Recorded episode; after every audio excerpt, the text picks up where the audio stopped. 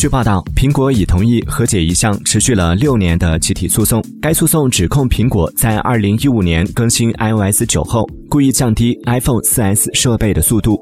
根据和解协议，苹果将拨出$2000万，向每名受影响的 iPhone 4S 用户赔付$15。